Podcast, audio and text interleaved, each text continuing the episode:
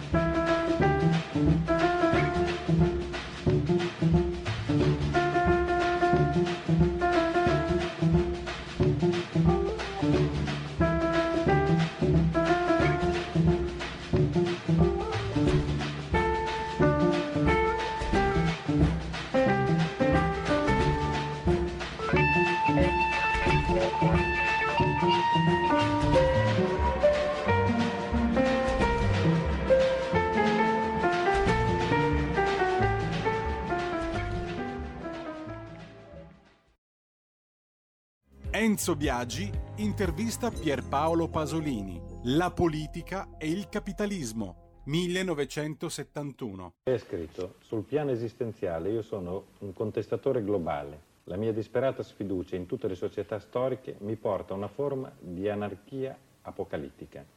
Che mondo sogna? Per un certo tempo da ragazzo ho creduto nella rivoluzione come credono i ragazzi di adesso. Adesso comincio a credersi un po' meno, quindi a queste palingendici non si può più credere. Sono in questo momento apocalittico, cioè vedo di fronte a me un mondo doloroso e sempre più brutto. Non ho speranze, quindi non, non, non mi disegno nemmeno un mondo futuro. Mi pare che lei non creda più ai partiti. Che cosa ha da proporre in no, cambio? No, perché se lei mi dice non credo più ai partiti mi dà del qualunquista, io invece non sono qualunquista ho un certo, sì, so, tendo più verso una forma anarchica che verso una, forma, che verso una scelta ideologica di qualche partito, questo sì, ma non è che non creda ai partiti, ecco. Perché lei sostiene che la borghesia sta trionfando, ad esempio? Perché... Ma lei non critica anche il Partito Comunista contemporaneamente e non si pone come una, un precursore della contestazione? Sì, questo è vero, è oggettivamente vero, insomma. Eh, la, la, la, borghesia sta trionfando in quanto che la civiltà neocapitalistica è la, è, è, è la, vera rivoluzione della borghesia. La civiltà dei consumi è la vera rivoluzione della borghesia e non vedo altra, altra alternativa perché anche nel mondo eh, sovietico in realtà quello, la caratteristica dell'uomo non è tanto quello di essere eh, di aver fatto la rivoluzione, di vivere, eccetera, eccetera, ma quello di essere un consumista. O, insomma, se, se, una, se la rivoluzione industriale eh, in un certo senso livella tutto il mondo. La politica e il capitalismo, 1971. Gli facciamo gli applausi a Pierpaolo Pasolini, pas. Ne parleremo domani qui al, per il momento punto politico di Radio Libertà. Ne parleremo, ve lo posso già anticipare, con Luca Beatrice. Luca Beatrice che l'altro ieri. eh, sì. ah, abbiamo un ospite. lo mandiamo via subito non preoccupatevi. Eh, Luca Beatrice che l'altro ieri ha scritto sulle pagine di Libero che forse probabilmente non eh, non condividerebbe le celebrazioni che si stanno facendo sul suo nome Pierpaolo Pasolini perché il 5 marzo ne ricorre il centenario della nascita e avete già visto, eh, in un certo senso è un gioco di specchi, un, uh, forse una poria, non lo so, il fatto stesso che eh, Luca Beatrice ne parli dicendo che Pasolini avrebbe preferito che non, ne, non, si parlasse di lui. Sta di fatto che invece di Pasolini, noi per esempio qui, anche quando eh, il nome era, era quello precedente, RPL, questi inserti sono una scelta editoriale, eh, credo che abbiano più di un anno e mezzo di... Carnelli, aiutami, quanto tempo è che li, che li mandiamo? Eh, un anno. Quindi siamo esenti, siamo puri. Io direi anche, ma poi vi presento subito i, i, mm, la scaletta della trasmissione. Direi che possiamo mettere nel Pantheon di Radio Libertà, naturalmente in punta di piedi e senza presunzioni, oltre a Giorgio Gaber anche Pierpaolo Pasolini. Questo perlomeno è quello che alberga nei cuori e nelle menti di, di chi fa questa radio. Allora, allora, lo so, lo so, eh, abbiamo argomenti, c'è un argomento soprattutto gravissimo, pesantissimo, probabilmente eh, incombe sul futuro, eh, ovviamente non solo degli italiani, ma io oserei dire del pianeta. Però alzo le mani, non ho, non ho fatto in tempo a prepararmelo questo argomento, questa tematica così incombente, quindi chiedo scusa agli ascoltatori, ma qui oggi, almeno il sottoscritto, eh, non parleremo della separazione tra Totti e Ilari Bledi, Bledi, Blesi, eh, non la tratteremo. Tratteremo temi un po' più leggeri, un po' più allegri, forse un po' più superficiali e vi chiedo venia. Per esempio parleremo della guerra, del conflitto, della spaccatura Russia-Ucraina, anzi peggio che una spaccatura. La spaccatura la vediamo in Italia, tra gli italiani. Metà degli italiani, grosso modo, vedono Putin come il vicino di casa che ha il cane che oltre a baiare tutta la notte con le sue deiezioni lorda tutto il pianerottolo. L'altra metà invece vede in Vladimir Putin eh, quello che gli ha sposato la figlia brutta. Curioso, tra l'altro, Vladimir Putin, capo del KGB, cioè massimo, massimo organismo dispotico del comunismo, adesso invece viva, viva Putin. Quella è una cosa che mi ha colpito. Ma a noi questo non deve interessare, in realtà ma perlomeno non interessa questa trasmissione, non interessa l'ospite che avremo tra un'ora, vale a dire Francesco Giubilei, perché quello che deve importare, è brutto dirlo, ma tra due litiganti il terzo dovrebbe godere. È bruttissimo, ma è una regola questa, questa è una legge di natura, oserei dire. E l'Italia, senza godere ovviamente, non sta però approfittando, perché nessuno deve godere di queste situazioni. Quando si dice godere si intende trarne un vantaggio come legittimo, perché c'è sul terreno, resta sul terreno qualcosa da raccogliere. L'Italia poteva raccogliere, magari dando un contributo diplomatico alla risoluzione della, della crisi, eh, dando questo contributo, ritrovare una centralità che è stata persa negli ultimi anni. Non che l'Italia, per carità, attenzione, l'Italia ha perso la guerra quindi è vero, non ha mai contato niente a livello di peso specifico, eh, questo lo, sa, lo so persino io, ma, ma l'azione diplomatica, eh, Andreotti per tutti, Andreotti che carezza figli, la testa dei figli di Gheddafi che era ricercato da tutto il mondo, non so se mi spiego. E quindi quel tipo di, chiamiamolo intelligence politica, di, politico-diplomatico, è quello che magari ha permesso a, allo Stato italiano di, di, occupare degli spazi, nonostante appunto nel, nella bilancia, nella, nella, nel peso politico specifico, l'Italia sia un paese che ha perso la, la seconda guerra. Ecco, non c'è più e questo è un guaio. Pensate che l'Italia è l'unico paese che non ha avuto ancora il proprio premier, o Presidente del Consiglio, per carità siamo precisi, che abbia incontrato Putin. E la Farnesina si è mossa in ritardo. Eh, adesso invece andiamo a parlare con il primo ospite. Di cosa parleremo? Anche qui tematiche un po' frivole, parleremo di PNRR. Allora, ieri abbiamo sentito il uh, dottor Cerra del CED eh, spiegarci come il PNR, mm, il CED, il Centro di Economia Digitale della Sapienza di Roma, sta lavorando per ottimizzare, per uh, dire, preparare il terreno all'applicazione del, del PNR non è la parola magica, non è il simsalabim che risolve i problemi, ma è un'opportunità che se ben colta potrebbe risolvere problemi strutturali mh, mm, precedenti anche alle crisi, alla crisi del Covid, eccetera. Quindi una, una lettura ottimistica. Invece eh, si contrappone a questa lettura, a questa visione delle cose, una lettura invece più critica, non dico pessimistica perché viene motivata, e questa lettura porta delle conclusioni che possono destare preoccupazioni. Eh, noi non è che vogliamo fare il Pilato e lavarcene le mani, ma penso sia giusto dare l'opportunità a chi a casa di usare la propria testa e di farsi un'opinione fornendo informazioni, notizie e visioni della, di questa materia eh, non tutte omogenee. E Giuseppe Liturri, della Verità, lo abbiamo al telefono, lo ringraziamo per la sua consueta disponibilità. Benvenuto, dottor Liturri. Eh, buonasera Pellegrini, grazie, grazie a lei, buonasera a tutti gli ascoltatori.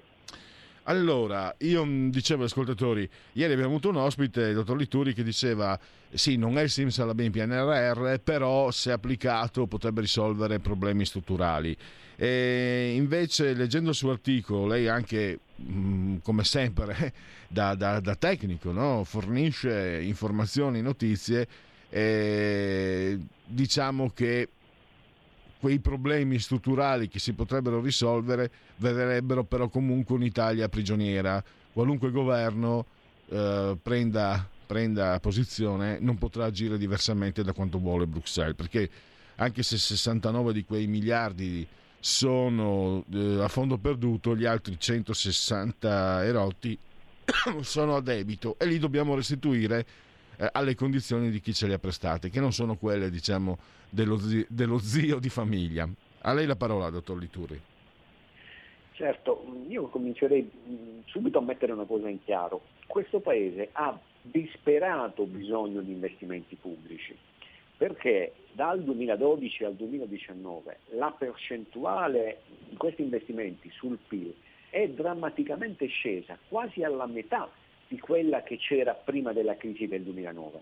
E questo Paese fino al 2009 ha effettuato un eh, ammontare di investimenti pubblici pari al 3-3-5 del PIL.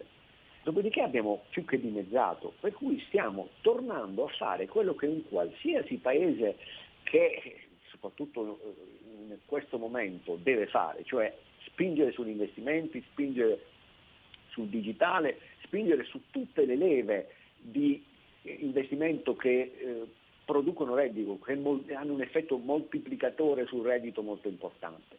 Quindi questo è normale. La normale è quello che abbiamo fatto negli ultimi sette anni, dove abbiamo fatto eh, sostanzialmente, eh, abbiamo lasciato il paese in pezzi, il paese stava cadendo a pezzi.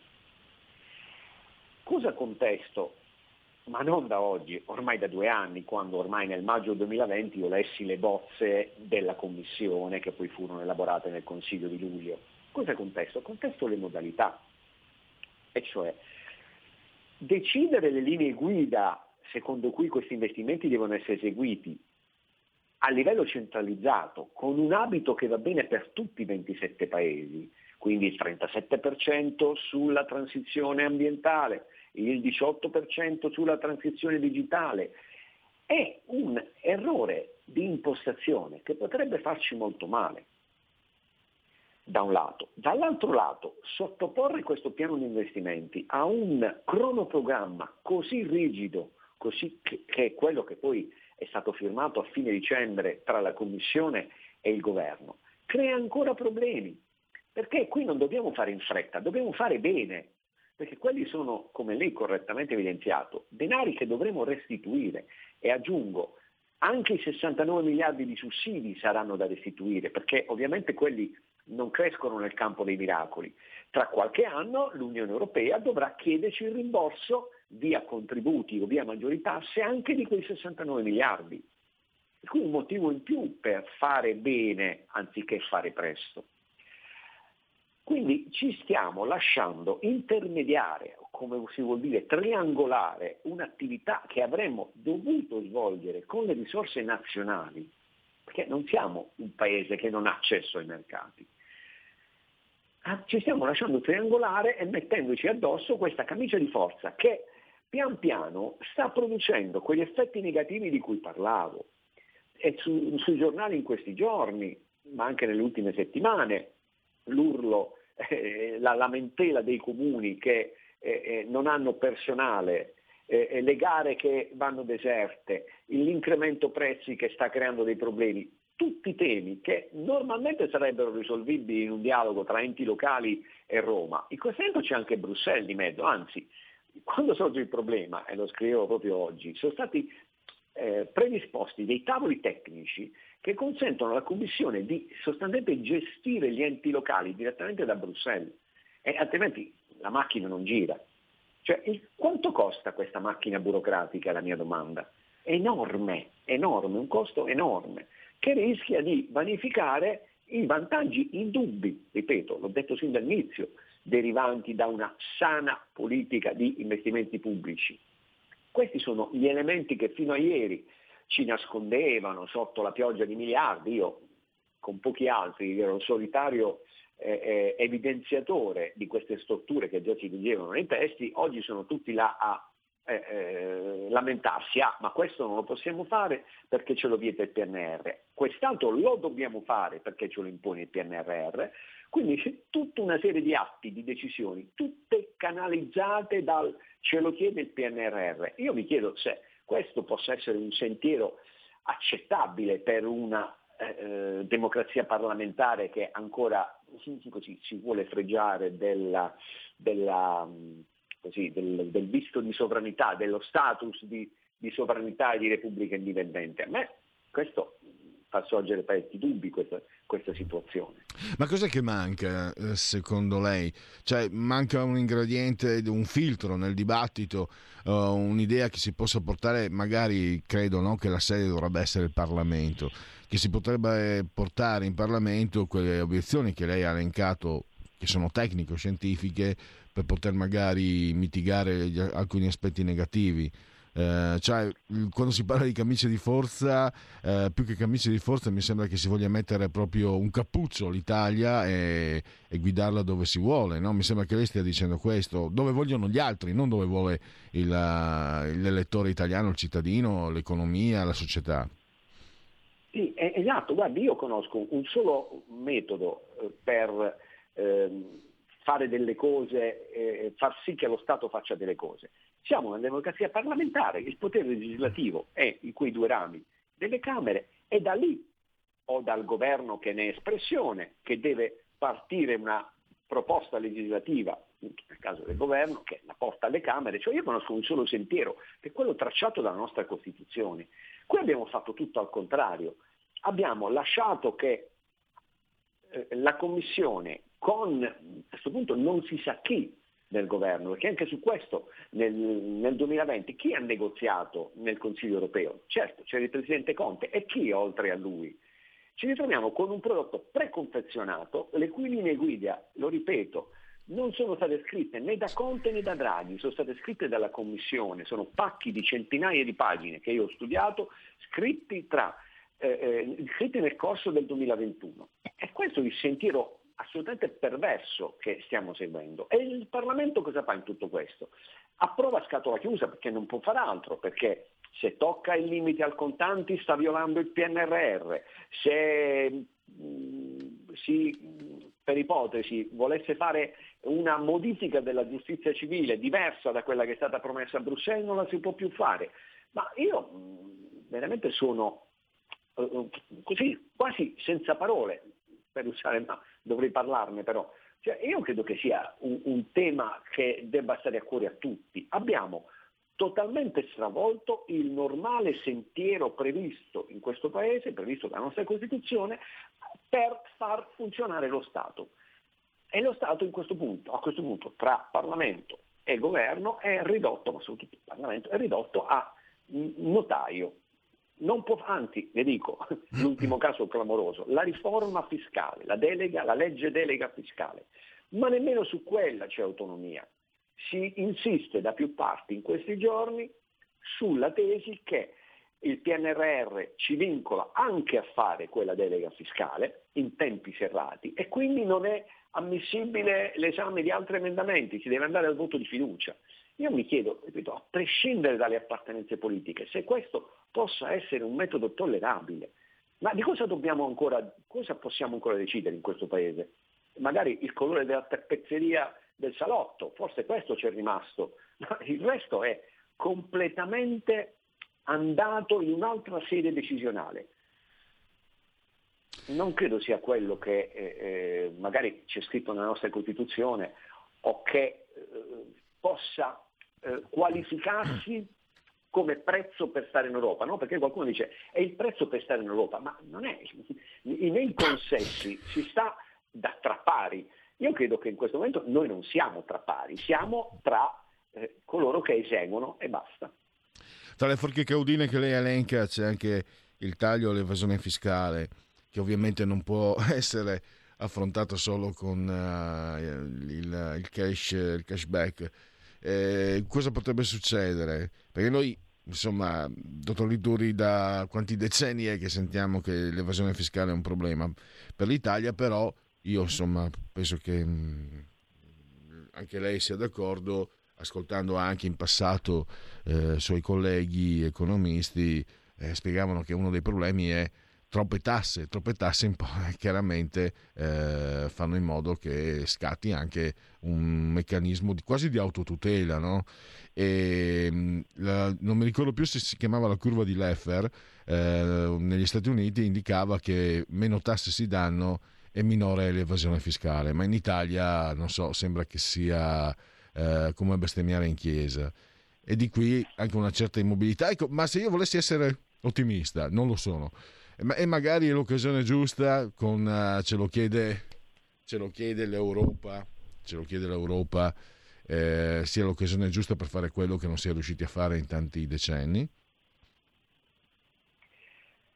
Guardi, io ritengo questo Paese in possesso delle risorse umane e anche finanziarie, io sono un, molto ottimista molto, eh, eh, credo molto nelle risorse di questo Paese e credo che questo Paese sia assolutamente in grado di conseguire degli obiettivi, in parte anche sovrapponibili a quelli del PNRR, cioè qui non si contesta ancora una volta la necessità di fare delle riforme, ma dobbiamo interrogarci sui tempi e soprattutto su chi detta le linee guida, e questa è la mia contestazione, ma anche il tema dell'evasione fiscale di cui parla.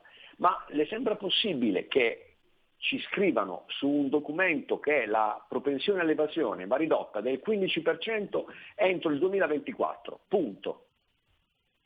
Ma eh, ci sarà un dibattito, un ragionamento, una scelta politica su come arrivare a questo obiettivo? E perché il 15 e non il 25 o il 5? Chi ha, negoziata, ha negoziato questa soglia? Questo io ritengo intollerabile. Lei, le, le, e poi questo tema di collegare l'evasione fiscale all'uso del contanti. Certo, non ci nascondiamo dietro un dito, i contanti sono legati alla microevasione, ma un tax gap di 99 miliardi, ma veramente lei, qualcuno in questo paese seriamente può credere che sia legato all'uso dei contanti? Ma avete letto su, su, già da qualche settimana cosa stanno scoprendo in Credit Suisse? Migliaia di conti legati a riciclaggio, evasione fiscale internazionale e altri affari poco, poco leciti. Ma eh, qualcuno crede che questa roba si faccia in contanti? Allora mi chiedo quanta parte dei 99 miliardi di, di, di tax gap, quindi di, chiamiamolo a manco teorico, è determinato dall'idraulico che non fattura i 100 euro. È una vecchia polemica questa, ma in passato anche, eh, ricordo, il ministro Padoan espresse perplessità su questa demonizzazione del contante e dell'evasione come causa principale. Non è così perché ce lo dicono i numeri, perché ripeto, basta che una grande banca poi eh, eh si lascia sfuggire qualche dettaglio e vengono fuori non i 100 euro, ma i decine di milioni di euro che vengono sottratti al fisco passando attraverso i canali ordinari, senza muovere mazzette in contante. E questo invece è stato il, eh, eh, il racconto, è stato il metodo imposto da Bruxelles per affrontare questo tema. Eh, anche qui un minimo di riflessione deve esserci, altrimenti davvero eh, possiamo anche chiudere il Parlamento, cioè se il Parlamento deve essere eh, privato della propria missione istituzionale, che è quella di studiare e legiferare, a questo punto anche la, l'ultima riforma, a questo punto con l'ultima riforma forse sono ancora in tanti, eh, potrebbero ancora essere ridotti. Mi permetto di scherzare ovviamente. E ehm, un'ultima cosa, in passato abbiamo visto che il, uh, il vincolo no, di, di, di, bilancio imposto dall'Europa ha fatto sì, ce ne siamo accorti, sintetizzano massimamente, ce ne siamo accorti durante la pandemia che siano stati svolti fortissimi tagli nei confronti della sanità. Eh, rischiamo di rivedere qualcosa del genere eh, in chiave PNRR. Questo è un altro tema su cui bisogna sciogliere la contraddizione, perché da un lato il PNRR destina diversi miliardi alla, al mondo della salute e soprattutto uno, per esempio uno dei parametri che ci chiedono ogni sei mesi è di eh, rendicontare il numero di posti letto e il numero di ospedali costruiti. Benissimo, chi si opporrebbe a scelte di investimento di questo tipo? Eh, ma c'è un piccolo particolare, gli ospedali sono, devono essere riempiti di medici e di infermieri e di personale ausiliario e quella è spesa cattiva secondo Bruxelles. Che facciamo? Tra cinque anni ci hanno dato i soldi per costruire gli ospedali e poi dobbiamo tagliare gli stipendi e richiudere nuovamente gli ospedali perché non ci sono più medici e infermieri da farci lavorare. E questo è poi il percorso anche qui perverso che è stato seguito dal 2012 in avanti. Ehm, quindi ci sono queste contraddizioni che stanno esplodendo perché se ne stanno accorgendo tutti. Si leggono i documenti, accadono eh, eh, gli eventi si susseguono uno dopo l'altro e eh, le contraddizioni arrivano al pettine, i nodi arrivano al pettine. Le aggiungo un ultimo elemento. Sinora siamo riusciti a rendicontare, perché questa tabella di massa semestrale, no? ogni, sei mesi, ogni, sei mesi, fino al 2026, siamo riusciti a rendicontare il primo eh, stato d'avanzamento, chiamiamolo così, quindi il, primo, il, il, secondo semestre 2021, abbiamo chiesto altri 21 miliardi di eh, pagamento, perché abbiamo messo dentro tutti investimenti che avremmo già fatto. Rete ferroviaria italiana ha rendicontato miliardi su miliardi di euro di progetti che erano già in cantiere dal 2020. E, e, ora i nodi verranno al pettine perché bisogna fare aprire i nuovi cantieri e lì ci sarà da misurarsi sui tempi imposti da quel cronoprogramma, che risultano, secondo me, incompatibili con l'efficacia e la bontà della spesa. Rischiamo di sprecare dei soldi, questo è il grido d'allarme che io sto lanciando. E noi purtroppo dobbiamo concludere qui, è esaurito il tempo. Ringrazio ancora Giuseppe Liturri della Verità, grazie e risentirci a presto. Grazie Pellegrini, saluti a tutti. Stai ascoltando Radio Libertà. La tua voce libera, senza filtri né censura. La tua radio.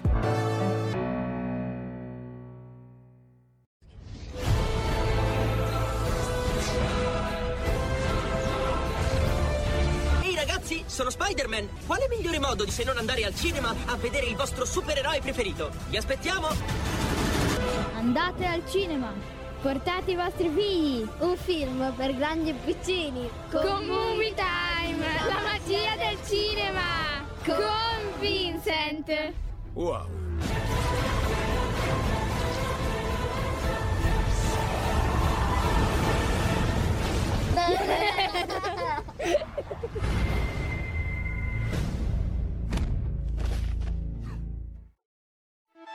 Stai ascoltando Radio Libertà la tua voce libera, senza filtri né censure, la tua radio.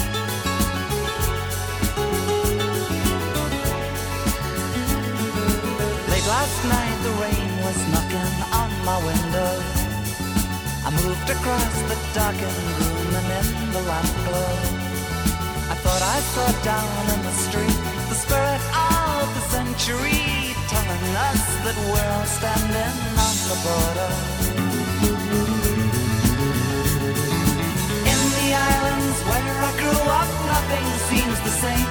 It's just the patterns that remain, an empty shell. But there's a strangeness in the air you feel too well.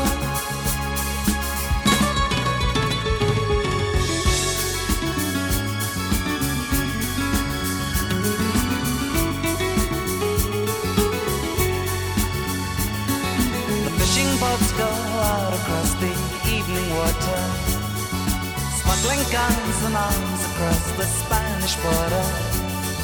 The wind whips up the waves so the ghost moon sails among the clouds, turns the rifles into silver on the border. On the border. On the border. on the border.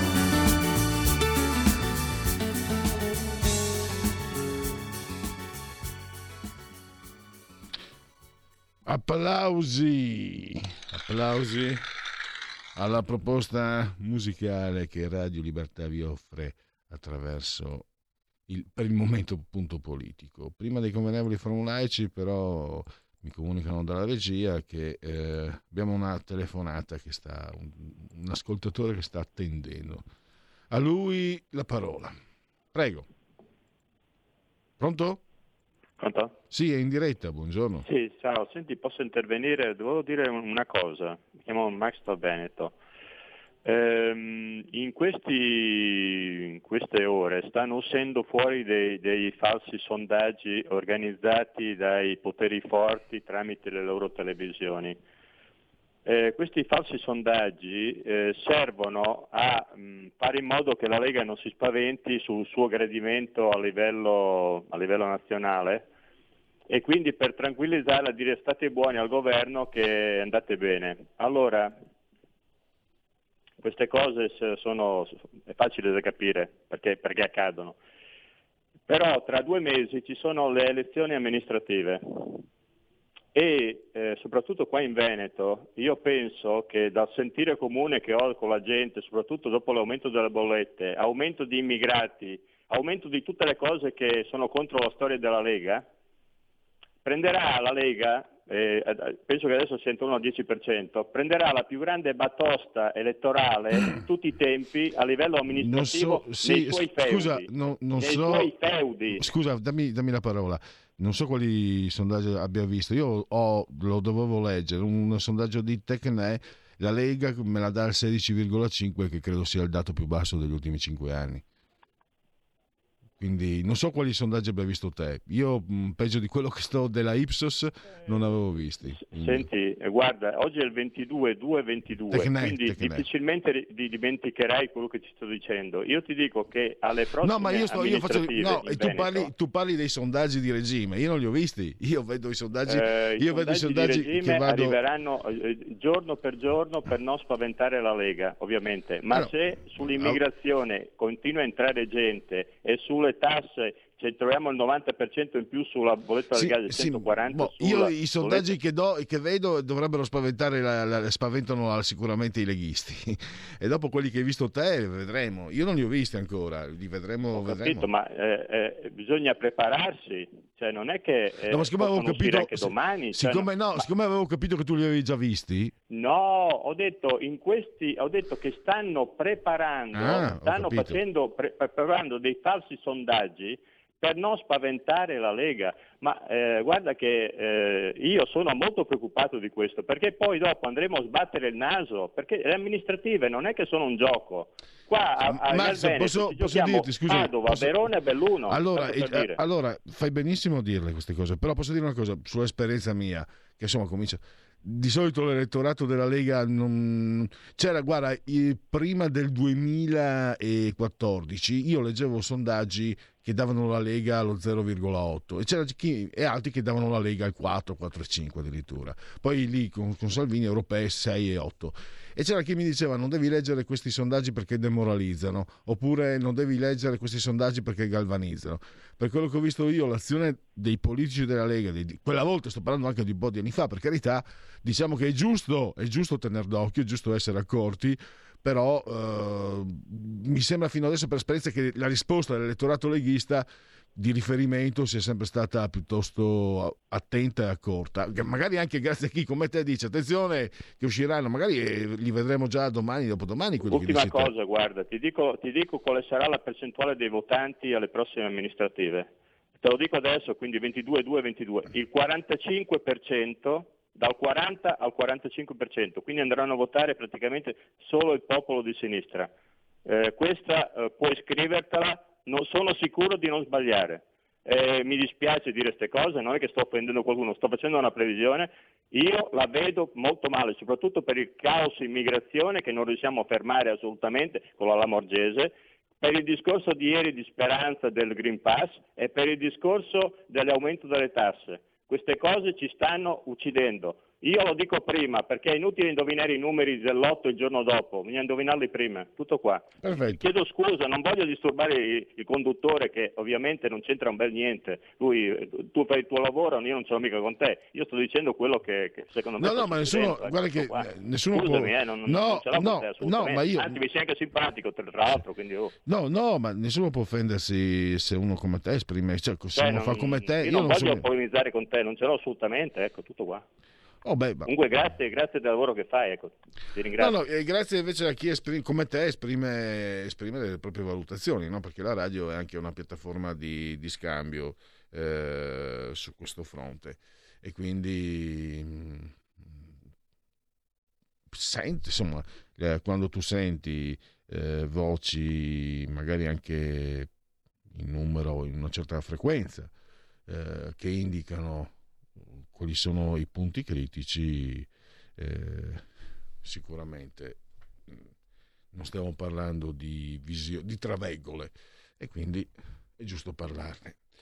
Allora, no, io ero stato un po' perché diceva, so- so- avevo capito che lui li aveva visti questi sondaggi, no, se avvisava che sarebbero arrivati. Eh, eh, eh, chi? No, no, io queste cose. Allora, eh, io non sono superstizioso, però Andrea Torino mi ricorda che oggi è un giorno palindromo. I giorni palindromi portano una iella, non usiamo quella parola, eh, sfiga, è una parola anche sessista, perché sfiga è l'esse privativo di figa, no? Eh, quando sei giovane, linguaggio giovanile, gergale, un po' brutale, un po' volgare finché si vuole, hai la figa, non hai la figa, nel senso che hai la ragazza, non ce l'hai. Se non ce l'hai, sei uno sfigato, essere figato, e quindi come se non avere la fidanzata fosse una condizione di inferiorità, buffoneria. E, e allora usiamo iella, che mi sa anche un po' di latino. Mamma mia. Eh, Andrea mi hai messo paura. Non sono superstizioso, ma sono scaramantico. Perché eh, la superstizione appartiene ai popoli del nord. Infatti in Padania sono molti di superstiziosi, tant'è che stregoni, maghi, maghelli, cioè in Padania che facevano quello che noi chiamavamo Padania, che facevano i soldoni, lo posso dare per certo. Avevo, attingevo anche, eh, ho avuto modo di attingere a fonti interne, a questi per, puro- per pura casualità, non che io ci abbia mai avuto a che fare. In Inghilterra, mamma mia, lì um, diciamo, le popolazioni nordiche sono superstiziose. Quelle meridionali, sapendo che la superstizione è pericolosa, ma che non puoi farne a meno, diventano scaramantiche. io da quel punto di vista mi sento molto meridionale, sono molto scaramantico.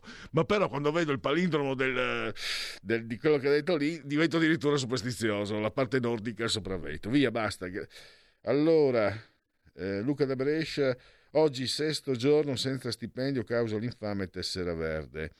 Questo però mi permette di ascoltarti, come dici tu, in modo di pensare a un titolo della tua trasmissione, L'angolo delle menti libere. Eh, Luca, ehm, ci saranno dei cambiamenti, delle variazioni, posso anticiparti, eh, quindi per il momento eh, c'erano collocazioni, spostamenti di collocazione, se, mh, mm, posso, presumo da quello che si intende fare, quindi per il momento diciamo il, il, ti ringrazio naturalmente per l'attenzione, mi dispiace, mi dispiace che eh, tu non abbia la possibilità del, di lavorare per colpa di, di scelte che ovviamente eh, dovrebbero far discutere anche un po' di più di quello che succede. E, mm, beh, intanto i suggerimenti sono, sono i benvenuti. Diciamo che in questo momento non, prima stavo pensando, magari pensavo, avevo retto pensiero di quale sarebbe potuto essere il titolo della, nuova, della trasmissione eh, punto, ex punto politico, diciamo. Adesso eh, si sposta più avanti. Allora lo leggo subito questo sondaggio Tecne. Fratelli d'Italia 22, PD 21,7, Lega 16,5, 5 Stelle 12,8, Forza Italia 10,2, Azione Calenda 4,4, Renzi 2,6. Le coalizioni, il centrodestra 50,3, centrosinistra 38,4. Eh, il giudizio su Draghi 54,5 positivo, nel governo 49,8 positivo. Allora chiudo via la condivisione e andiamo un tema sul fine vita, un uh, sondaggio analisi politica, committente eh, libero e qui abbiamo eh, può dirci se è molto abbastanza poco per non d'accordo con la seguente affermazione: in caso di grave malattia ciascuno deve avere il diritto di decidere se cessare o no di vivere. Eh, allora, è un passaggio di analisi politica di Arnaldo Ferrarinasi che eh, compara anche le, eh, le, date, quindi ci dà anche un trend eh, nel tempo. 44 non molto d'accordo, il 52 nel gennaio 22, quindi a 10 anni di differenza è cresciuto chi è molto d'accordo che le persone, cioè chi è, è molto d'accordo, addirittura complessivamente sono 70 a 77 perché 44 molto, 30 abbastanza, sono diminuiti abbastanza 25 ma aumentati molto, quindi eh, il, 77 persone, il 77% delle persone, secondo l'analisi politica, dice che chi eh, sta soffrendo, chi soffre, ha il diritto di autodeterminare, di autodeterminarsi. Cioè è un principio di autodeterminazione dell'individuo, quello dell'eutanasia. E, e le persone che magari quelle stesse persone che non, non, erano d'accordo nell'autodeterminazione dei popoli sono d'accordo nell'autodeterminazione dell'individuo. Quelle stesse persone che invece erano d'accordo sull'autodeterminazione dei popoli invece sono contrarie all'autodeterminazione dell'individuo. È un, è un, è un bel bu, busillis, no? come si chiama? Insomma, è un, abbastanza complesso. Eh, poco per nulla, 18% e 15% nel 22%, quindi diminuito anche quelli che non sono d'accordo, che rimangono sotto il quinto della, della, degli, degli, intercettati, degli intervistati. Eh, non so, 8 a 8, quindi gli indecisi. Togliamo la condivision e vediamo. Allora, questo credo sia quello che ho appena dato. Del... No. Eh no, ecco, no, l'ultimo sondaggio. Mappa Covid, eh, committente Lepu, eh, Lepu, eh, Repubblica realizzato Demos MP e Demetra. Uh, la paura del Covid, in questi giorni si parla molto del coronavirus, lei quanto si direbbe preoccupato? Molto 24, abbastanza 45. E possiamo concludere e andiamo al prezzi Istat. Istat al consumo nel mese di gennaio 2022 si stima che l'indice nazionale dei prezzi al consumo per l'intera collettività, il lordo dei tabacchi, registra un aumento dell'1,6% su base mensile e del 4,8 su base annua, da più 3,9 del mese precedente, confermando la stima preliminare. Chiudiamo questo, fai vedere di nuovo la mia tripazza, fai vedere altri pazzi, dicono che sia che porti allegria perché chi magari ha mezzo chilo in più si consola.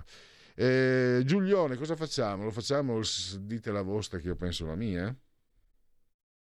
Dite la vostra, che io penso la mia. Il telefono, la tua voce, allo 02 6620 3529. Anche al numero di WhatsApp 346 64 27 756.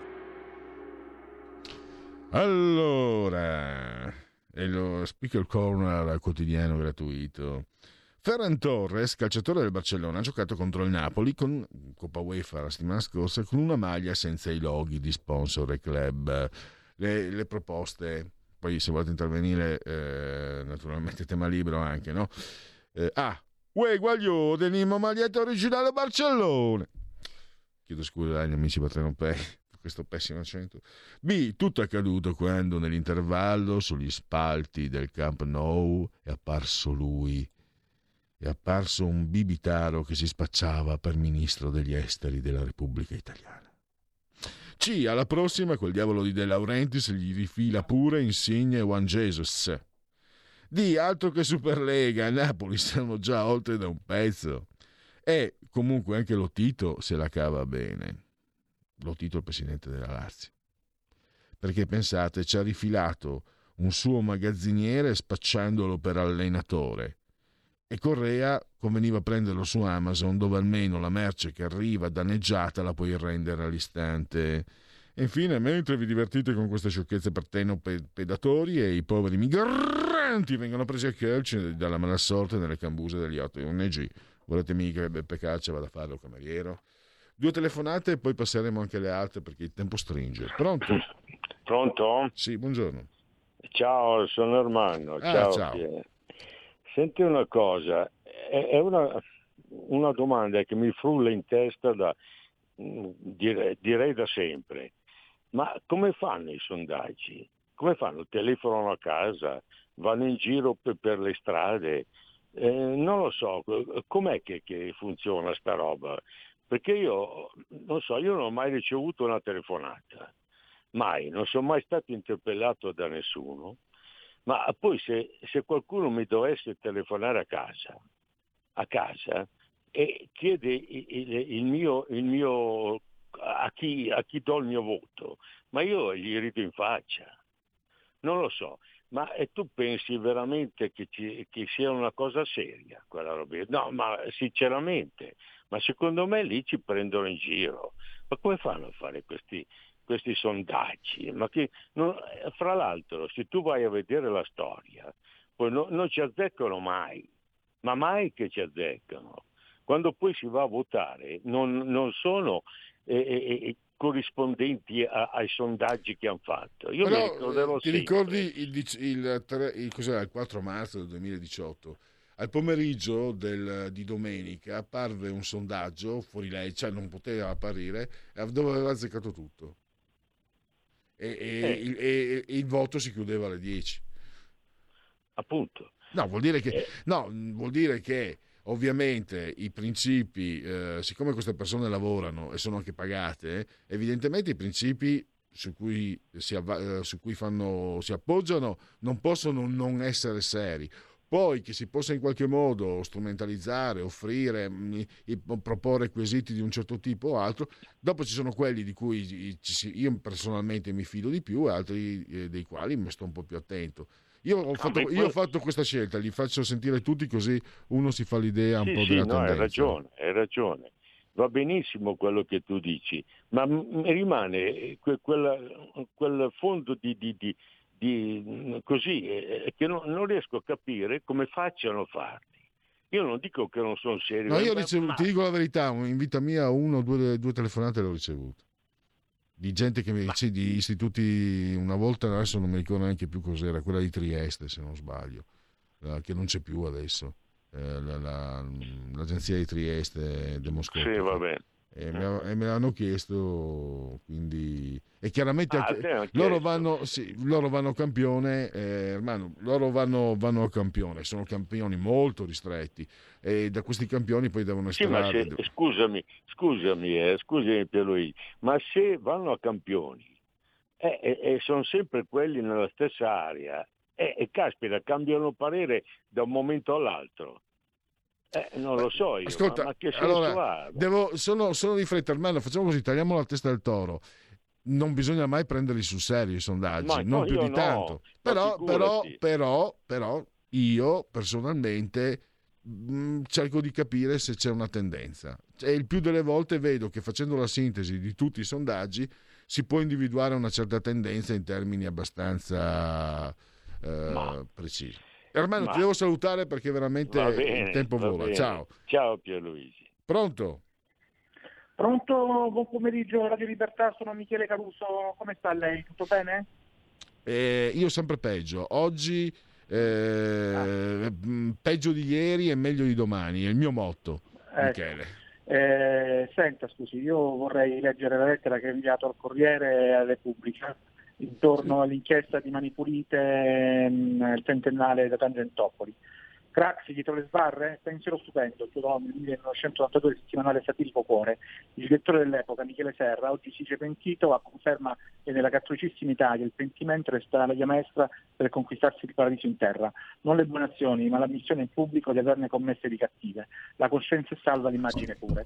Non si vuole fare la morale a nessuno, soprattutto a quelli che per anni l'hanno fatta agli altri, ma solo ricordare quale fosse il clima sociale, ideologico di quegli anni che oggi tutti stanno ricordando pieno anche di paura e rabbia. Ci furono le, le inchieste, ma accanto a quelle anche le stragi di mafia.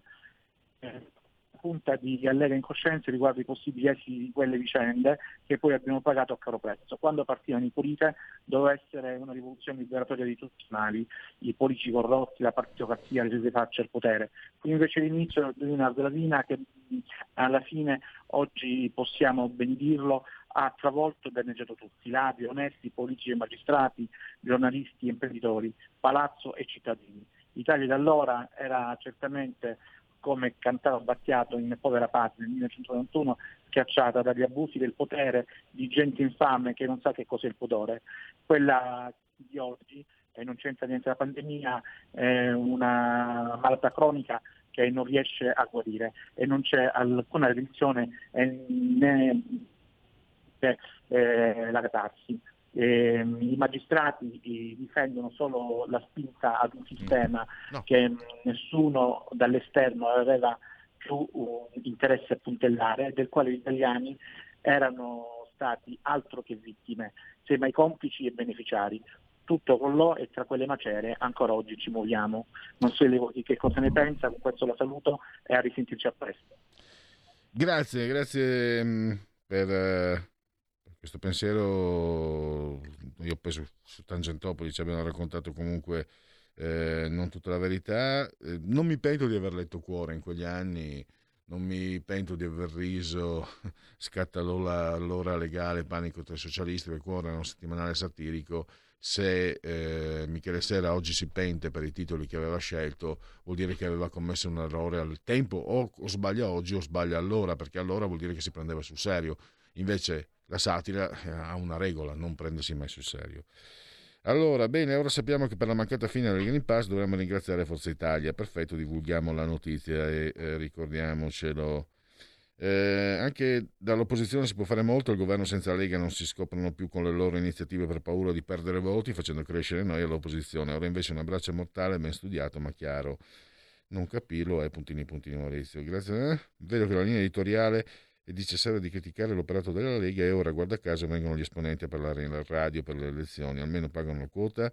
Che diceva di no, dopo anni di silenzio mai risposto ai nostri appelli, vedi, senza... Ma, eh, guarda, tu lo sai che eh, soprattutto da parte nessuno mai, ha mai censurato le telefonate di chi si magari in qualche modo eh, si esprimesse in, in termini critici. Non si faceva prima di Salvini, non si faceva durante Salvini, non si fa ora con Salvini. Quindi eh, da questo punto di vista non, non coincide, non, non, sono d'accordo con quello che scrivi. Eh, talmente non credo alla sfiga della palindromia, ho giocato un paio di sequenze numeriche all'auto e nell'auto, se vinco vi faccio un bonifico, non si sa mai che cambi idea. e poi eh, da dove arriva quelli? Ma qui non so a cosa eh, si riferisca. Eh, abbiamo i genet- dunque, facciamo così. Mm, vado, andiamo a ricordare velocemente la... Anzi, facciamo i genetriaci perché mancano due rubriche. Eh, genetriaci in forma unplugged perché insomma 40 minuti di lavoro e poi due ore due minuti di, di diretta mi girano. Quarto di ventoso mese del calendario repubblicano per i gregoriani mancano 312 giorni alla fine. Ecco tutti quelli che mi chiedono i genetriaci ma guarda siete in tanti ma tantissimi ma cioè, è spaventoso email whatsapp messaggi personali. Credo, credo sarete almeno almeno tre o quattro, forse più tre, qualche volta tendente al due. Allora, George Washington, guardatevi dalle imposture del finto patriottismo. Intanto eh, i walk lo vogliono tirare giù, quelli dei Black Lives Matter. Il più grande di tutti, il più grande, pensa, il mio preferito, pensa, no, io, che, che sia, però un gigante, Arthur Schopenhauer, noi perdiamo tre quarti di noi stessi per essere come gli altri il poeta del pianoforte, vale a dire Chopin, che era di origine polacca, francesizzato alla Chopin, originariamente era Chopin. Eh, chi non ride mai non è una persona seria. Ah. Jules Renard, scrittore scrivere, è un modo di parlare senza essere interrotti. Louis Buñuel, grande regista, l'Age d'Or, Le Chien Andalou, eh, due nomination e un Oscar, mi ci vorrebbe una vita per enumerare i vantaggi dell'alcol. Enrico Piaggi, sempre si è lodato, pare che abbia detto quando l'ha vista, sembra una Vespa. Grazie, grazie per il gusto, per il piacere dell'occhio, per l'andarci per, e anche per altre cose.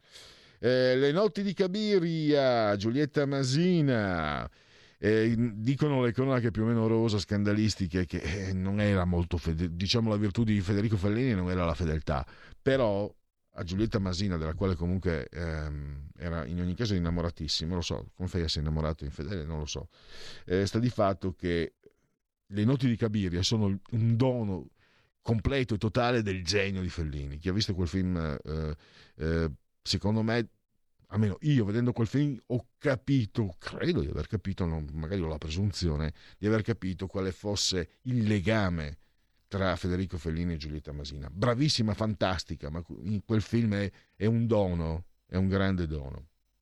Poi, eh, chi non capisce Federico Fellini, lasci perdere il cinema, si, si dia la politica, lascia stare, il cinema non è roba per te, evidentemente. Io mm, non parlo mica di eh, di chimica o di fisica, non sono roba per me. Chi non capisce Fellini lasci perdere il cinema. Ferruccio Alessandri, ex direttore di Lupo Alberto, tutti noi siamo vittime dell'abitudine più profondamente di quanto possiamo pensare, e questo per abitudine. Maurizio Blondè, che salutiamo, auguroni a lui. Eh, Jonathan Demme, beh, il silenzio degli innocenti, no? Può bastare. Niki Lauda, ha vinto tre campionati del mondo. La cosa più importante per capire come va una macchina è il culo.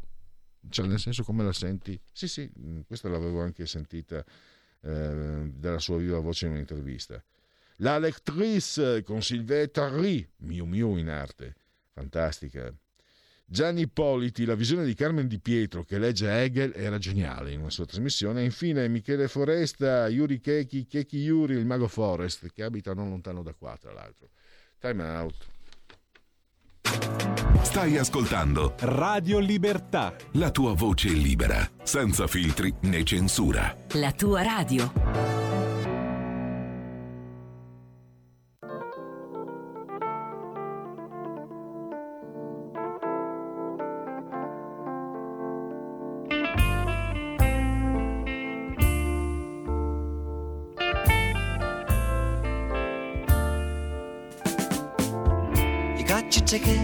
And your hotel keys and your overnight bag at your feet.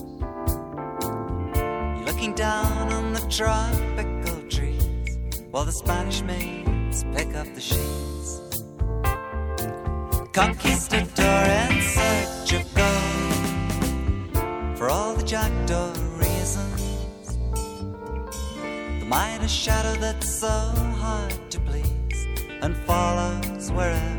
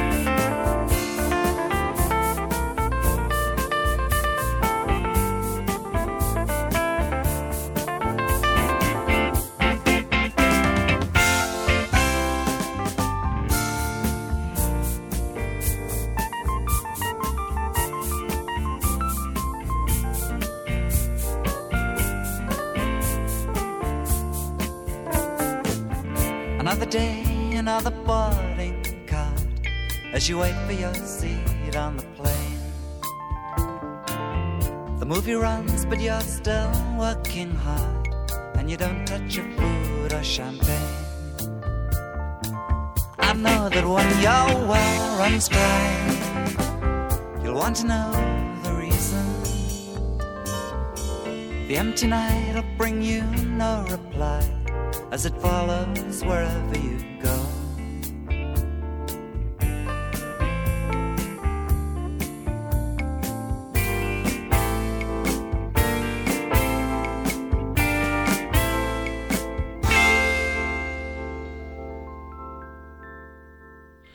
Applausi, applausi per, eh, per All Stewart. Siamo in una musica di anni che furono. Eh, siete sintonizzati in simultanea con Radio Libertà, il punto politico. In simultanea quando sono scoccate le 16.05 ci dice la misura che siamo siamo eh, Giulione Cesare Dio, lui è barbicato saldamente sull'autolla di comando di regia tecnica, sospesi a 126 metri sopra il livello del mare. Pare, si dice forse siano 25 centi- gradi centigradi sopra lo zero, questa è una temperatura interna, esterna 18, la pressione la vogliamo a 1021,2 millibar, l'umidità al 56%. Un abbraccio forte, forte, forte, forte alla signora Carmela, alla signora Cortiglia e alla signora Angela che ci ascoltano, ci seguono e ci vedono dal canale 252 740 252 740 pensate un po' ci potete vedere anche in televisione guardate che spettacolo! Era bellissimo una cosa che mi faceva impazzire è un piccolo anacoluto mio eh, lasciate che me lo permettete una citazione degli Squall questa era ehm, che spettacolo era Valentino Rossi che c'era un periodo che se lo metteva, metteva la scritta sul casco che spettacolo allora, ehm, il tutto, beh, ve l'ho già detto prima, il, um, il giorno di piovoso, mese del calendario repubblicano. Eh, un saluto anche a chi ci ascolta, culato dall'agito suono digitale della Radio DAB e coloro che ci possono seguire da qualunque parte sull'orbe terracqueo grazie ai smartphone, iPhone, Fire Television, eh, Smart Television e poi ancora Alexa accendi RPL no, Radio Libertà. Vedete che si sbaglia ancora? Passaparola me ne saremo grati e riconoscenti. E poi col tablet, mini tablet, iPad, mini iPad perché ci sono applicazioni apposite fantastiche iOS Android. E poi c'è internet, YouTube è il portale della radio. Se andate sul portale della radio potrete fare anche un'altra bella cosa se lo volete naturalmente ovvero sia abbonarsi. Il claim lo dice, fatti sentire per sostenere la tua radio, per partecipare in prima persona ai tuoi programmi preferiti, abbonati a Radio Libertà, è facile, economico e democratico. Come si fa? È molto semplice, lo sapete anche, mi piace ricordarvelo, eh, quella che era Radio Padania, poi RPL, adesso Radio Libertà, ha ampliato il, eh, diciamo, il bouquet dei servizi che vi rende e che a voi non costano nulla, invece all'azienda costano e quindi ovviamente si è deciso per anche una sorta di autofinanziamento di lanciare questa campagna abbonamenti. Eh, però mh, mm, un abbonamento, l'abbonamento che offriamo, che offre l'azienda, prevede un premio, un ca- in cambio qualcosa, non solo è un aiuto a un servizio del quale voi usufruite gratuitamente, gratis. Un applauso alla parola gratis, non posso fermare la mano, eh, quello tecnico non funziona. E quindi mh, mm, cosa vediamo? Vediamo se andate lì dove vi ho detto, radio eh, libertà.net, il banner sostienici, abbonati, il livello speaker corner 16 euro mensili, 100 secondi di voi stessi, di voi stessi.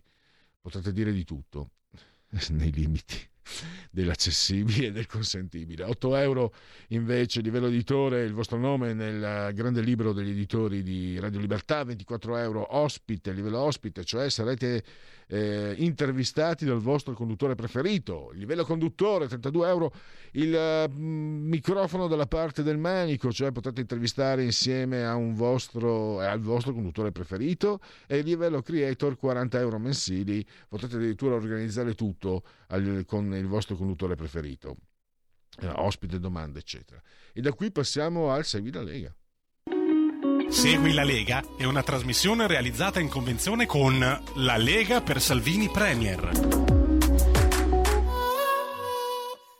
Segui la Lega, prima che la Lega segua te alla Marciano, seguisca te alla Pellegrina, sta di fatto che siamo sul link legaonline.it, scritto legaonline.it, tante cose potete fare, per esempio iscrivervi alla Lega, è facile, Lega Salvini Premier, versate 10 euro, eh, anche tramite PayPal senza nemmeno che vi sia necessità che siate iscritti a PayPal.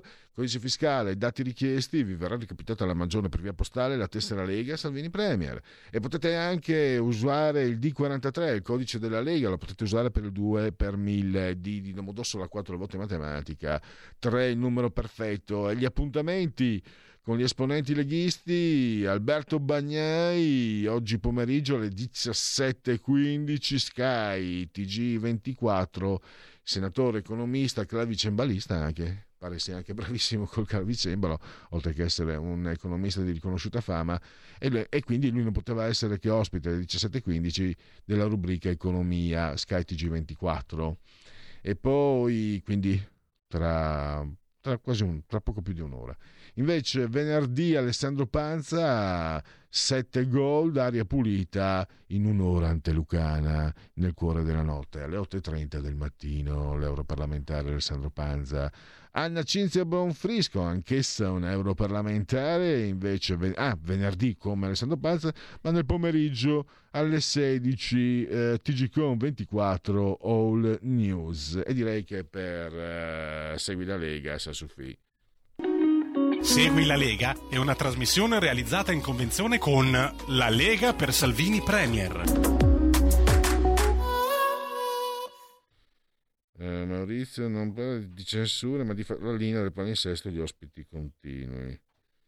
Non so, io parlo per me, non, non, non credo di avere, di avere ospiti che, che eh, segnino discontinuità con quello che ho sempre fatto in questi anni, anzi non ho quasi più ospiti, visto che il taglio anche un po' nato in modo abbastanza così per abiogenesi, spontaneo, eh, di questo punto politico di questi ultimi due anni, anno e mezzo, è sempre di più andato verso l'economia, verso la cultura, con i miei modesti mezzi per carità, senza presunzione. Eh, non vedo secondi. Comunque io, mm, cioè, se, mm, mi fa piacere che tu metta, metta in condivisione eh, le tue opinioni perché almeno eh, c'è il riflesso di quello che uno ascolta dall'altra parte. E, ah, ma che bello, che bello, un gattone meraviglioso eh, dalla nostra ascoltatrice meravigliosa. E adesso però dobbiamo fermarci qui sulla lettura perché passiamo a un tema eh, molto molto serio, molto grave. Ovviamente stiamo parlando della crisi Russia-Ucraina e parleremo anche del ruolo che l'Italia non riesce ad avere. E lo facciamo con Francesco Giubilei, editore, saggista e componente del comitato scientifico per il futuro dell'Europa, quindi quanto mai addetto ai lavori.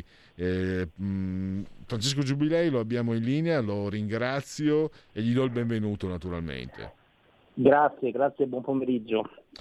Allora, eh, io dicevo no, che se guardiamo la reazione anche, io come, come Prisma ho qui Radio Libertà, dottor Giubilei. Comunque gli ascoltatori, beh, gli ascoltatori di Radio Libertà mh, propendono maggiormente per Putin, ma direi che in linea di massima si, spa- si spacca l'opinione pubblica italiana per una parte Putin è come il vicino di casa che ha il cane che abbaia tutta la notte che poi lorda il pianerottolo con le proprie deiezioni, per un'altra parte invece, tra cui rilevanti quelli gli ascoltatori di Radio Libertà, Putin è quello che ti ha sposato la figlia brutta. E il problema è che però uh, il vero, il vera, la vera questione non è la, la, simpatia o l'antipatia per Putin, ma il ruolo che un paese come l'Italia avrebbe potuto, dovuto giocare nella, come dire, in un cammino che eh, magari scongiurasse eh, il peggio, per esempio. Invece lei lo ha notato anche in un suo post sul suo profilo Facebook L'Italia è l'unico grande paese europeo ancora, il cui premier non ha ancora avuto un confronto con Putin e la Farnesina si è mossa in ritardo. Partiamo da qui. Mi lasci dire intanto che ci troviamo di fronte a una situazione estremamente mh, complessa in cui, mh, come purtroppo spesso accade quando si parla di temi di politica estera, in particolare in Italia, si tende a fare più che delle analisi delle divisioni per tifoserie, che è quanto sta accadendo anche in questo caso, per cui si è creato in sostanza un doppio fronte di chi viene identificato come eh, a favore di Putin, a favore della Russia e chi dall'altro lato viene identificato come a favore degli Stati Uniti e a favore della Nato. E non esistono all'interno di questa divisione, perlomeno all'interno del, del dibattito, in particolare se guardiamo sui social network, delle posizioni che dovrebbero essere delle posizioni di analisi e di buonsenso, partendo dal presupposto che quando parliamo di politica estera, a mio giudizio dobbiamo analizzare sempre la politica estera con gli occhi degli, degli italiani e dobbiamo sempre analizzare la politica estera da una prospettiva di interesse nazionale, ovvero domandarci in ogni situazione, quindi nella fattispecie nella crisi che si sta creando, che si è creata tra la Russia e l'Ucraina, qual è l'interesse nazionale italiano, come si deve porre l'Italia e in questo caso è chiaro che è molto più difficile a questo punto identificare un, un campo in modo, in modo, netto. Che cosa voglio dire? Voglio dire che è chiaro che storicamente quello che è la collocazione dell'Italia è una collocazione atlantica, atlantista all'interno dell'Europa e dell'Unione Europea.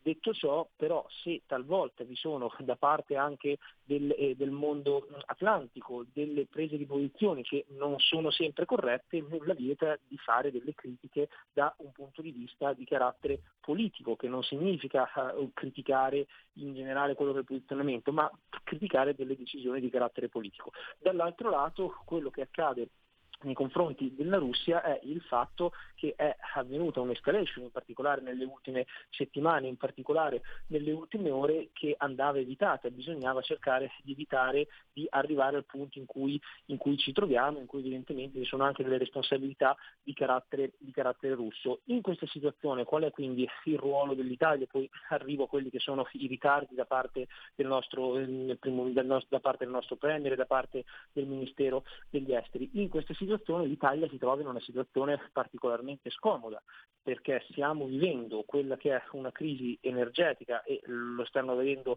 tutti gli italiani sulla propria pelle e se noi guardiamo quello che è ehm, l'energia, il gas che importiamo in Italia, l'Italia importa circa il 90% del gas, ma circa il 40% di questo gas arriva dalla Russia. E quindi è chiaro che noi ci troviamo in una situazione di grande dipendenza dal gas russo. E quando si dice facciamo le sanzioni, le sanzioni nei confronti della Russia facciamole a 360 gradi, bisogna tenere in considerazione, come ha detto oggi correttamente in una lettura nel giudizio ottimo Lorenzo Fontana, responsabile esteri della Lega, ha sottolineato che le sanzioni vanno a colpire evidentemente chi le subisce, ma vanno anche a colpire talvolta chi le effettua. Quindi se noi andiamo a mettere le sanzioni sul tema energia nei confronti della Russia, il rischio che poi ci si ritorcano contro da un punto di vista energetico e dobbiamo quindi stare molto attenti. Però qual è il vero problema di questa situazione? Il vero problema di questa situazione è che l'Europa rischia di trovarsi una guerra all'interno dei propri confini senza aver minimamente giocato un ruolo centrale. L'Unione Europea per l'ennesima volta, anche se è vero che da un punto di politica estera, da un punto di vista di politica estera l'Unione Europea non ha delle competenze, in realtà se i tre principali eh, presidenti, i tre principali primi ministri ministri di Italia, Germania e, e, Francia si fossero mossi all'unisono con una sola voce qualcosa poteva, poteva cambiare. Il problema è che l'Italia è davvero la grande assente in questa situazione, nonostante il fatto che l'Italia storicamente sia una cerniera tra il mondo occidentale e il mondo orientale, una, possa essere una cerniera tra il mondo americano e il mondo russo. Eppure Draghi è l'unico presidente l'unico primo ministro che non ha ancora incontrato Putin. Eppure il Ministero degli Esteri, il nostro ministro degli Esteri si è mosso con grande ritardo e ieri quando c'è stata l'escalation della crisi chi, eh, le due forze che erano europee, che erano più al centro per cercare di risolvere la situazione, erano ancora una volta Francia e Germania. Quindi ci dobbiamo interrogare perché l'Italia abbia perso per l'ennesima volta un'occasione di avere un ruolo centrale nell'Europa. Mm, anche perché mm, mi sembra anche, mm, Francesco, eh, che quello che manca, eh, la coscienza anche che manca, culturale all'Italia, perché da quando ero ragazzo c'è una parte che gonfia il petto e dice basta, gli italiani non devono farsi mettere i piedi in testa. E però ci si dimentica che, di aver perso una guerra. Però bisogna anche ricordare eh, i certi ruoli strategici nell'economia, ma anche nella geografia eh, che l'Italia ha. E quindi si è, è come mi, passa, mi pare, mh, mm, e soprattutto lo rivedo anche nelle sue parole, che si stia perdendo l'opportunità di quello che poteva essere, che può ancora essere, perché con tutte diciamo, le, le sue difficoltà, le sue traversie, quello che si vuole, eh, l'Italia è inteso proprio come suo insieme complessivo, come anche ragnatela di, di, di contatti, di conoscenze, di legami, eccetera Mm, poteva avere, può avere un peso che poi può fruttare più in avanti eh, dei vantaggi ordine, di ordine strategico, economico, politico, che so io, no? Credo. Sì, assolutamente, è assolutamente così. Cioè, il punto è che noi ci dobbiamo iniziare a domandare davvero che cosa vogliamo fare da grandi, come Italia ma anche come Europa, perché qua il problema è italiano ma è macroarea a livello europeo, cioè il fatto che l'Europa non abbia una propria linea, una propria indipendenza in politica estera e talvolta sia costretta ad assumere delle decisioni che vanno contro gli stessi interessi europei, perché l'andare a scontro come sta accadendo nei confronti eh, della Russia non è ben visto in realtà eh, non solo a livello italiano, perché anche i tedeschi sono molto cauti, i francesi allo stesso modo sono molto cauti, alcuni popoli dell'est Europa, penso agli ungheresi, anche loro hanno una posizione di, di, di estrema cautela perché si è consci del fatto che c'è anzitutto una dipendenza di carattere energetico, si è consci del fatto, questo è un errore dell'Occidente, lo dobbiamo dire, che si è creata, anche per, per nostre mancanze, una grande alleanza, che è un'alleanza di carattere antistorico, che è tra la Russia e la Cina.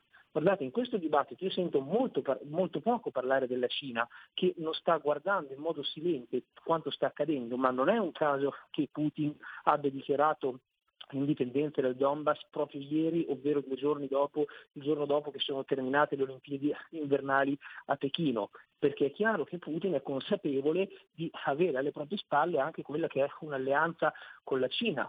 Per questo diventa, rischia di diventare alla lunga un problema per l'Europa e, e per l'Occidente avere un posizionamento che è un posizionamento eh, di scontro aperto sia da un lato economico con la Cina, ma poi da un lato anche di carattere geopolitico con la Russia e per questo era importante era fondamentale in questa situazione cercare una, una via di mezzo, cercare una, una mediazione situazione ed evitare di arrivare poi al punto in cui, punto in cui ci troviamo adesso, che rischia sotto tanti punti di vista di essere un, momento, un punto, un punto di, di, di non ritorno. E un altro elemento che va tenuto in considerazione, che è un'analisi di carattere prettamente politico, che non vuole essere un, un, una visione contro gli Stati Uniti, ma vuole essere una riflessione su quello che è il ruolo dei democratici americani. Io qualche giorno fa ho eh, ripubblicato quello che è un intervento che invito gli ascoltatori di andarlo ad ascoltare di Tucker Carlson. Tucker Carlson è il principale eh, giornalista conservatore americano, è l'anchorman di Fox che ha una trasmissione che è vista da milioni e milioni di americani ed è la principale voce del mondo repubblicano e conservatore americano, quindi non possiamo certamente dire che Tucker Carlson è una figurante americana. E Tucker Carlson in questo intervento eh, che, che, ha fatto su Fox diceva guardate stiamo attenti ad andare a scontro in questo modo come la Russia, cioè non pensiamo che andare a, a, a creare una guerra con la Russia sia la stessa cosa come è accaduto in passato passato con la Libia, come, eh, con, con la Libia, come è accaduto in passato con, ehm, con, altre, con, altre, nazioni più piccole. E lui, e lui, diceva anche andiamo in guerra con la Russia con gli stessi poi generali che non sono stati in grado di, di, di, di battere i talebani in, in, Afghanistan. Il tema qual è? Il tema è che negli ultimi dieci anni, dal 2011 in avanti, in tutte le volte in cui ci sono stati dei presidenti democratici americani, ci troviamo in delle situazioni di guerra, in delle situazioni di guerra che poi provocano però dei gravi problemi al, all'Europa, in particolare all'Italia. Parto dal 2011 con le primavere arabe e con la Libia, dove ci ricordiamo che c'era Obama poi insieme a Sarkozy e ci ricordiamo tutto il problema dei migranti, del, della crisi libica che va avanti ancora oggi nel Mediterraneo due passi da casa nostra. Vado nel 2015 con la situazione in Siria, anche in Siria il problema di, di, della migrazione, di, milioni di migranti che arrivano in Europa arriviamo all'Afghanistan fino adesso alla situazione con l'Ucraina, in cui anche in questo caso rischiamo che vi siano milioni di migranti che entreranno all'interno dei confini dell'Unione Europea verosimilmente poi potranno arrivare anche in Italia. Mentre sotto la presidenza Trump, che sembrava dovesse scoppiare una guerra, che sembrava dovesse succedere chissà cosa, in realtà sono stati quattro anni in cui non ci sono stati conflitti o grandi tensioni internazionali. Quindi credo sia necessario anche avviare poi una riflessione su quello che è un posizionamento talvolta che hanno i democratici americani, lo stiamo vedendo anche in questi giorni. Certo. Ehm, dottor Giubilei, siamo alla conclusione, abbiamo giusto un paio di minuti, mi aiuti però a, dire, a orientarmi, perché alla fine io vedo queste due posizioni. Da una parte eh, c'è chi dice, signori, eh, semplicemente Putin non vuole avere miss, testate atomiche sull'uscio di casa puntate addosso, puntate contro, quindi tutti i torti non ce li ha. Dall'altra parte invece sento, no attenzione, sento il paragone si sta muovendo Putin come Hitler, come la Germania quando invase la Polonia. E lì qualcosa, diciamo, qualcosa di evocativo si può anche magari indovinare. Ecco, mi aiuti un po' a, a, a fare una sintesi da queste posizioni così contrapposte tra di loro. Eh, sì, ma francamente l'esempio su Hitler e la Polonia del 1938 mi sembra eh, estremamente fu- fuori luogo, è un esempio che ho letto anch'io, che alcuni hanno, hanno ripreso, però mi sembra eh, veramente fuori luogo. Quello che va sottolineato è che nel momento in cui si riconosce però la sovranità di eh, nazionale, che è un elemento che abbiamo, abbiamo, a cuore, ne abbiamo parlato anche a Radio Libertà, a Radio RTL in tante, in tante occasioni, bisogna riconoscere anche quella che è la sovranità di una nazione, nel senso che quei territori è vero che erano territori ucraini, poi è altresì vero che sono territori abitati a maggioranza russa, nel senso che il Donbass, gli abitanti del Donbass sono degli abitanti a maggioranza russa, però se riconosciamo il principio di sovranità nazionale va riconosciuto anche nel caso del, eh, dell'Ucraina. Il punto è che non bisognava arrivare a questo punto, cioè, l'errore secondo me che è stato compiuto dal, dall'Occidente eh, nei, confronti, nei, confronti, di Putin è arrivare a una situazione che era sostanzialmente una situazione di scontro per cui Putin anche rispetto a quello che era il suo fronte interno, quindi all'interno della Russia, ha deciso di, di, di, di forzare la mano proprio per fare in modo che l'Ucraina in prospettiva non potesse eh, entrare o aderire all'interno, all'interno della Nato è chiaro che mh, un conto adesso è quanto è accaduto in queste ore in cui Putin ha fatto un riconoscimento formale di quella che è l'indipendenza del Donbass, però in realtà noi sappiamo che già dal 2014 sono dei territori semi-indipendenti, per quanto formalmente rimangano all'interno, all'interno, dell'Ucraina. Un altro conto è, e questo davvero potrebbe cambiare le carte in tavola, e non credo Putin si spinga fino a questo punto, è se l'esercito russo va oltre i territori del Donbass e se l'esercito russo decide di entrare in, in territorio mh, ucraino che sia territorio oltre il Donbass un altro elemento ancora è che cosa succederà a questi territori, cioè la Russia deciderà di annetterli come avvenuto con, con la Crimea oppure manterrà una sorta di Stato cuscinetto riconosciuto dalla Russia, poi vedremo da chi. E anche da questo punto di vista la Cina riconoscerà quella che può essere un'indipendenza del Donbass, perché anche questo avrebbe delle conseguenze internazionali di, di, di un certo tipo. Quindi la priorità rimane davvero in questa situazione che non è ancora una situazione irreversibile, per quanto sia una situazione abbastanza grave, la priorità per l'Europa deve essere quella di riuscire a giocare un ruolo per de- determinare quella che può essere e deve essere una de-escalation.